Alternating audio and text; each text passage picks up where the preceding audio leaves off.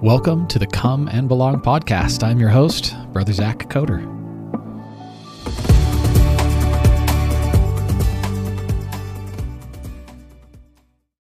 Thanks for joining us today on the Come and Belong podcast. Hey, today I just I want to touch on something that I learned this last week uh, from Come Follow Me, um, especially um, in regards to uh, covenants and Jacob uh, in Genesis, starting in Genesis 28, and he has a couple temple like experiences and uh, is, is, making some covenants with the Lord. And I, anyway, I, I, just I had some insights, and I hope they're helpful for you as we talk about our own personal covenants, and especially as President Nelson has invited us so often to stay on the covenant path, and and what that looks like. I think for for a lot of people, because I think that there is this expectation that um that we got to be perfect uh, that we anyway i think we make false expectations sometimes about what god actually wants from us. So in jacob uh, chapter or sorry genesis chapter 28 starting in verse 10 again jacob um, is is traveling and he's he's sleeping.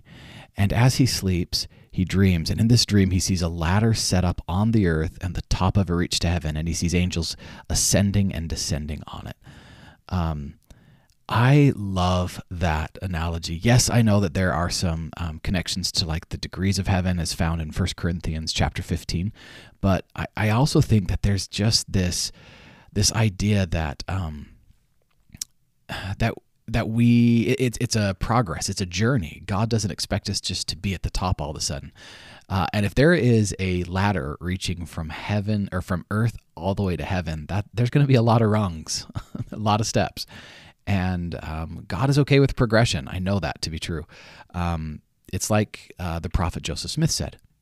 He says, as members of the church, if we chart a course leading to eternal life and are going in the right direction, and degree by degree are going in that direction, and if we chart a course of becoming perfect and step by step, phase by phase, are perfecting our souls, then it is absolutely guaranteed. There is no question whatever about it. We shall gain eternal life. Even though we have spiritual rebirth ahead of us, perfection ahead of us, the full degree of sanctification ahead of us, if we chart a course and follow it to the best of our ability in this life, then when we go out of this life, we'll continue in exactly that same course. So I, I just I, I that was struck me this week as we are talking about it because I am really I'm really far from perfect, uh, really far from perfect, and uh, I'm trying. And I just I love that uh, in the gospel of Jesus Christ we get credit for trying. Right? I think Elder Holland said that, didn't he? Um, well, as the story continues in the Bible, um, he has a second temple experience that we know of, and um, that's in Genesis 32. And I loved this one because this one involves a wrestle, kind of like Enos from the Book of Mormon. But uh, in Genesis 32, it says, When Jacob was left alone, uh, he wrestled a man until the breaking of dawn. Um, I think right off the bat, we, we know something about covenants, guys. It, it involves effort, struggle. And um, I don't think God wants us to it to be so hard all the time. I think we make it harder than it needs to be sometimes, but keeping covenants does require effort. But but here's what I love. He saw that he prevailed not against him. He touched the hollow of his thigh. Sorry, my phone just went off. Um, and uh, and Jacob's thigh goes out of joint. Um, and he said, the the angel here who he's wrestling with says, "Let me go, for the day breaketh." And Jacob said, "I will not let thee go except thou bless me.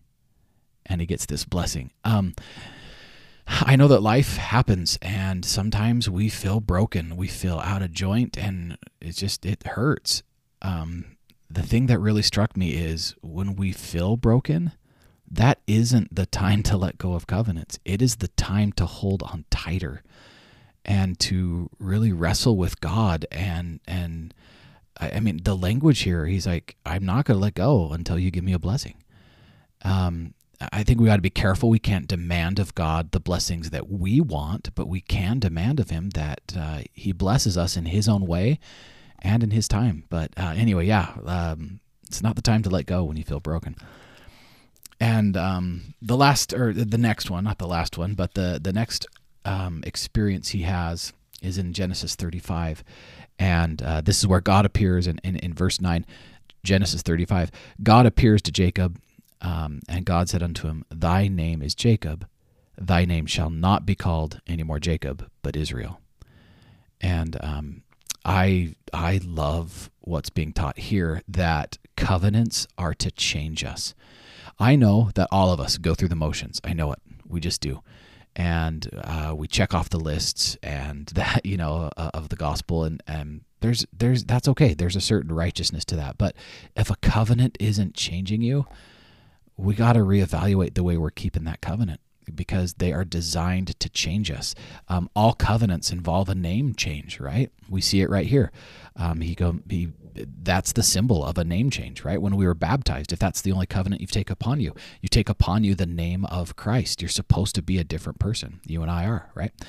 But anyway, so I, I hope that was helpful. Um, covenants require effort, um, but as we hold tight to them and we just do our very best and are heading in the right direction, we will be changed and we will have eternal life and be like our Savior and with our Savior.